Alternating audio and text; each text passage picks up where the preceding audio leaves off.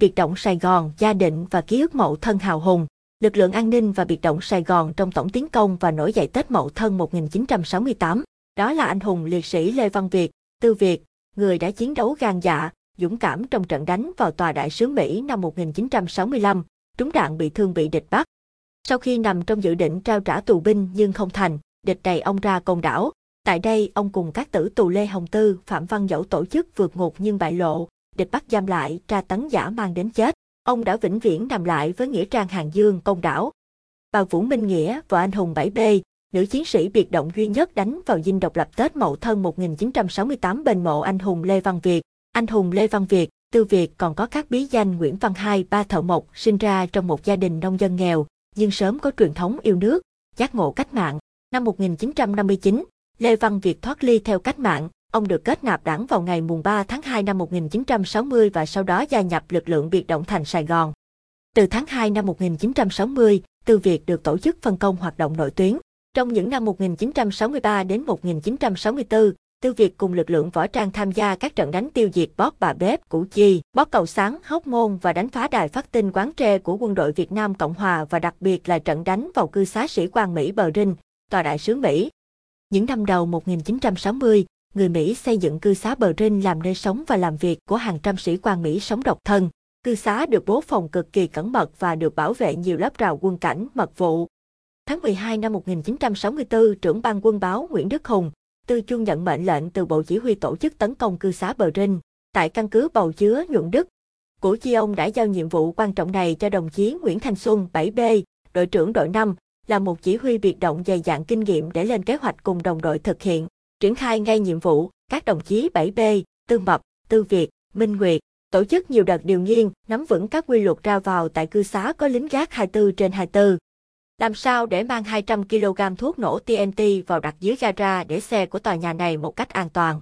Chiến sĩ biệt động tư mập được phân vào vai tài xế lái xe chở ngài thiếu tá cảnh sát 7B đến cổng cư xá bờ Rinh hỏi thăm ngài đại tá Mỹ và chờ dự lễ Noel.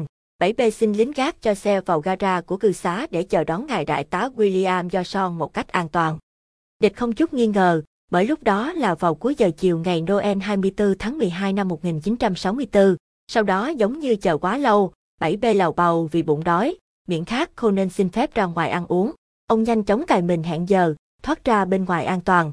Chỉ hơn 10 phút sau, một tiếng nổ lông trời, lỡ đất làm trung chuyển thành phố Sài Gòn, làm 175 phần 270 sĩ quan, cố vấn Mỹ thương vong. Năm 1965, chính phủ Mỹ bắt đầu ạt đưa quân đội vào tham chiến tại miền Nam Việt Nam, nhằm đánh đòn phủ đầu cảnh cáo quân xâm lược. Bộ Chỉ huy miền đã giao nhiệm vụ cho quân khu Sài Gòn, gia định tổ chức thực hiện đánh vào căn cứ đầu não địch nhằm tiêu diệt sinh lực cao ấp Mỹ và gây tiếng vang trên chiến trường, cổ vũ cho tinh thần đấu tranh, chống Mỹ của quân dân miền Nam và cả nước. Trận đánh dũng cảm nhất và cũng là trận đánh cuối cùng của Tư Việt cùng đồng đội biệt động Sài Gòn nhằm vào tòa đại sứ Mỹ trên đường Hàm Nghi vào lúc 8 giờ sáng ngày 30 tháng 5 năm 1965. Đội trưởng 7B chỉ huy và trực tiếp đánh mình với 150 kg thuốc nổ TNT chất trong xe. Tư Việt cầm đầu tổ chiến đấu dẫn đầu đội hình di chuyển áp sát tòa đại sứ, còn nhóm hộ tống rút lui do Minh Nguyệt hỗ trợ phía sau. Theo kế hoạch, tổ biệt động xuất phát từ đường Trần Quang Khải, Đội trưởng 7B lái xe RSAT chở 150 kg thuốc nổ, trên xe có Trần Văn Thế bảo vệ, còn Nam Bắc và Tư Việt chạy xe gắn máy yểm trợ phía sau. Khi ngang qua mục tiêu cổng gác tòa đại sứ, một nơi chúng không cho dừng xe, Tư Việt rút súng ngắn hạ gục hai tên cảnh sát cho 7B lao xe tới. Xe thuốc nổ áp sát rào trắng bên hông, 7B và Thế giật nụ xòe kiếp nổ rồi lao ra khỏi xe chạy đến bắn giải vây cho Tư Việt. Đấu súng dữ dội, đội trưởng 7B bắn về phía cảnh sát và đánh lạc hướng địch, chạy về phía đường Tôn Thất Đạm. Cùng thời điểm này là một tiếng nổ lông trời lở đất vang lên chấn động cả Sài Gòn. Lúc này Tư Việt bị bao vây, vừa bắn trả anh vừa chạy về hướng chợ Bến Thành ra đường Công Lý, nay là đường Nam Kỳ khởi nghĩa để thoát thân. Nhưng không may, anh bị một tên bật vụ nắp gần đó đã bắn thủng ruột, một tay nhét ruột vào khoang bụng, Tư Việt dùng răng cắn rút chốt lựu đạn, lựu đạn lép không đổ, anh vật lộn giữa nhóm cảnh sát, mật vụ cho đến khi kiệt sức mới xa vào tay địch.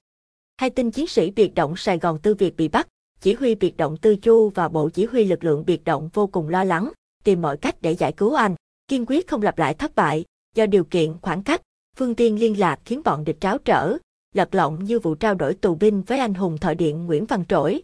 Mặt trận dân tộc giải phóng miền Nam Việt Nam đã ra tuyên bố, Nếu chính quyền Sài Gòn xử tử Lê Văn Việt và anh công nhân Lê Hồng Tư thì phía cách mạng sẽ xử bắn trung tá CIA Mỹ tên He là anh vợ của Tổng thống Mỹ Kennedy. He đang là sĩ quan công binh chỉ huy việc xây dựng mở rộng đường băng sân bay quân sự trong phi trường Tân Sơn Nhất. Nhưng tiếc thay, kế hoạch trao trả tù binh không thể thực hiện được vì do trung tá He bị ốm và chết đột ngột. Lê Văn Việt lập tức bị tòa án địch lưu đày ra địa ngục Trần gian Côn Đảo chờ thi hành án. Ra đảo, ông bị nhốt ở phòng giam số 3, trại Phú Hải, Côn Đảo một nơi từng giam cầm 250 tử tù chính trị trong thời kỳ chống Mỹ. Địch giam giữ chiến sĩ biệt động Lê Văn Việt cùng các tử tù Lê Hồng Tư, Phạm Văn Dẫu chung một phòng. Tại đây các anh đã bàn tính với nhau về kế hoạch vượt ngục, thay vì nằm yên chờ chết.